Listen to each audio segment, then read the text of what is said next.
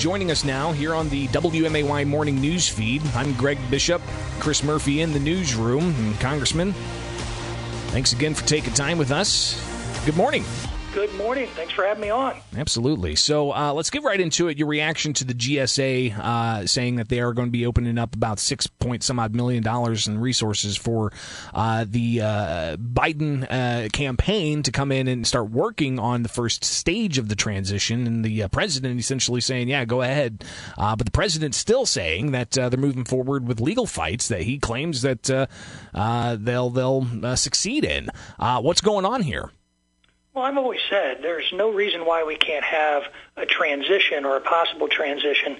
We do that with House candidates. We have many races that are still not decided. I find it amazing that we've done almost two full presidential recounts in Georgia before we can figure out who wins congressional races in California and New York.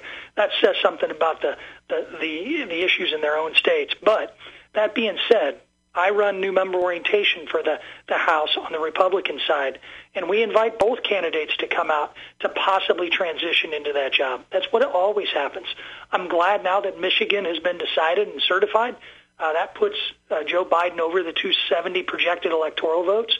I'm glad that the president and uh, the GSA have agreed to allow for the transition much sooner than what the Clinton administration gave George W. Bush in 2000.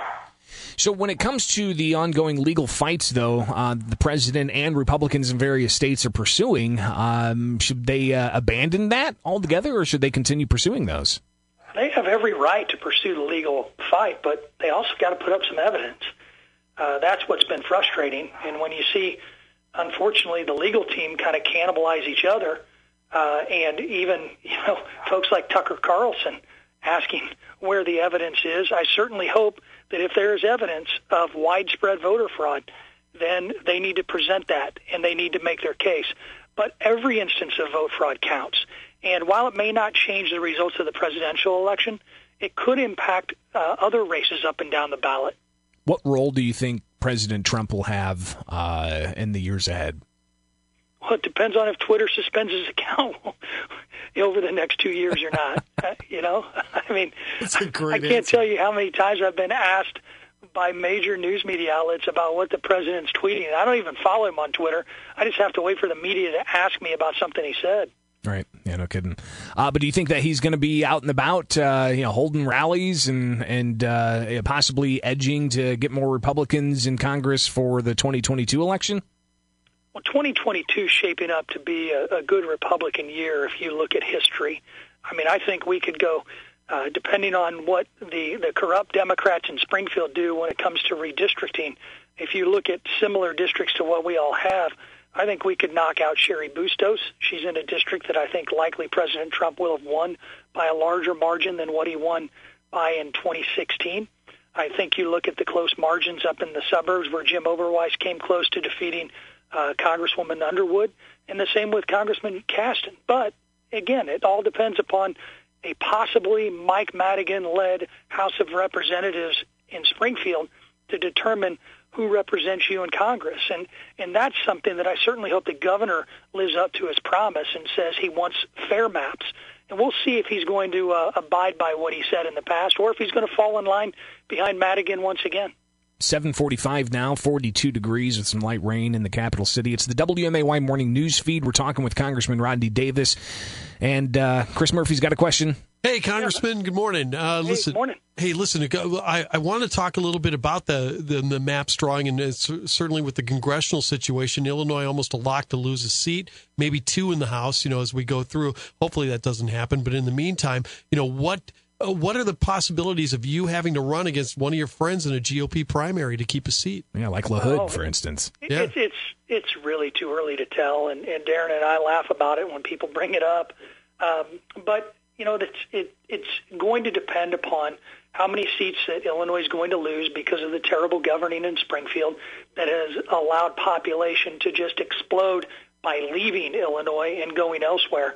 And it's really a, a sad state because Illinois loses electoral votes every time we lose a uh, member of Congress. And and that's something that I think all policymakers at all levels have to take into consideration. And frankly, you know, I hope the voters in, in 2022 take into consideration that Democrats in Springfield over the last few decades who have had virtual locks on control uh, have led this to happen. Led this to happen. And when you look at redistricting, remember the supermajority Democrats in that House in in Springfield, led by Mike Madigan, and the supermajority Democrats, led by President Harmon and Governor Pritzker, they determine who your member of Congress uh, can be. And I certainly hope they abide by what Governor Pritzker has said in the past that he wants fair maps. We'll see. I I, I just highly doubt. I mean, I, I will tell you, Chris, I, I, w- I found it laughable that every Democrat, like Senator Durbin, came out the day after the election and said Mike Madigan should step down. what courage! Right after you get reelected to a six-year term, then you have the guts to come out and say that Madigan should resign. I've said it for a long time. They haven't. Congressman Rodney Davis joins us here with the WMAY morning news feed. I want to get your reaction to uh, something the governor said yesterday when it comes to getting more federal resources for states and uh, for the economy. Here's what he had to say. So, unless the Republican Senate gets a stimulus bill moving in December, Republicans will be putting a big lump of coal in the Christmas stockings of a whole lot of American families. Your reaction? Yeah, how's that for civility? you know, you can say it in a nice way, but it doesn't make it any less offensive when it comes to, to being as partisan as the governor has been.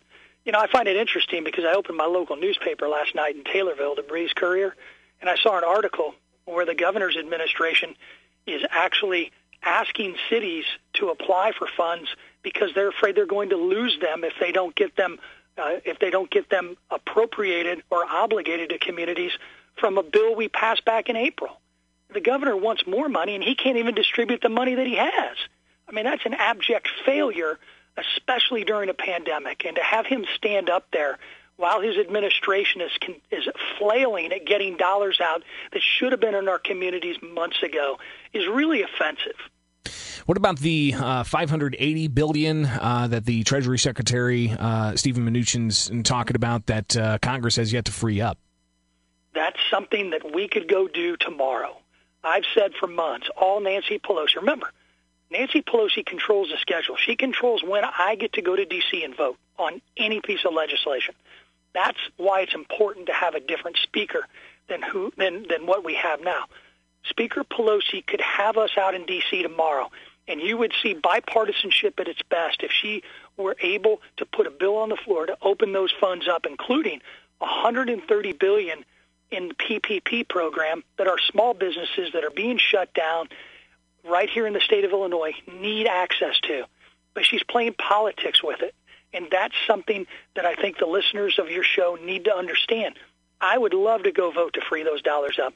She is showing zero interest and zero respect for the uh, the people of this country and the small businesses and the mom and pop shops that need help. Congressman, um, finally here, speak to those who see the outcome of the election uh, seeming to go to former Vice President Joe Biden. Uh, what's going on down in Georgia right now with the runoff race for control of the Senate uh, and uh, Democrats still in control of the U.S. House. Uh, speak to those who have concerns that we're going to see more big government policies, uh, especially about environmental issues and limiting carbon emissions or um, restricting the economy or even the reaction to COVID 19. Uh, speak to those who have serious concerns about uh, their rights and liberties uh, being threatened by big government. Well, I mean, there's no better time in our, our lifetime to talk about big government and rights and liberties, Greg. Uh, but, you know, I digress there, and we can have a full show on it.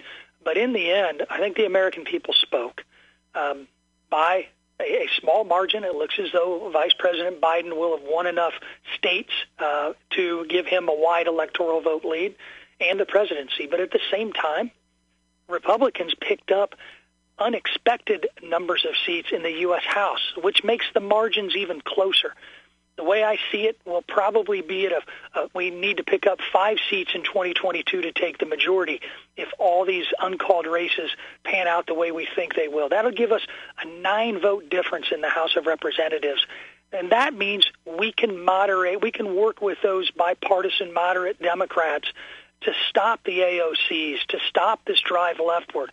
And I certainly hope that that's a message sent to Speaker Pelosi uh, and, and Cheri Bustos, who ran the Democrat campaign congressional committee, because election morning, Greg and Chris, they were crowing in the to the national news media about how many seats they were going to pick up.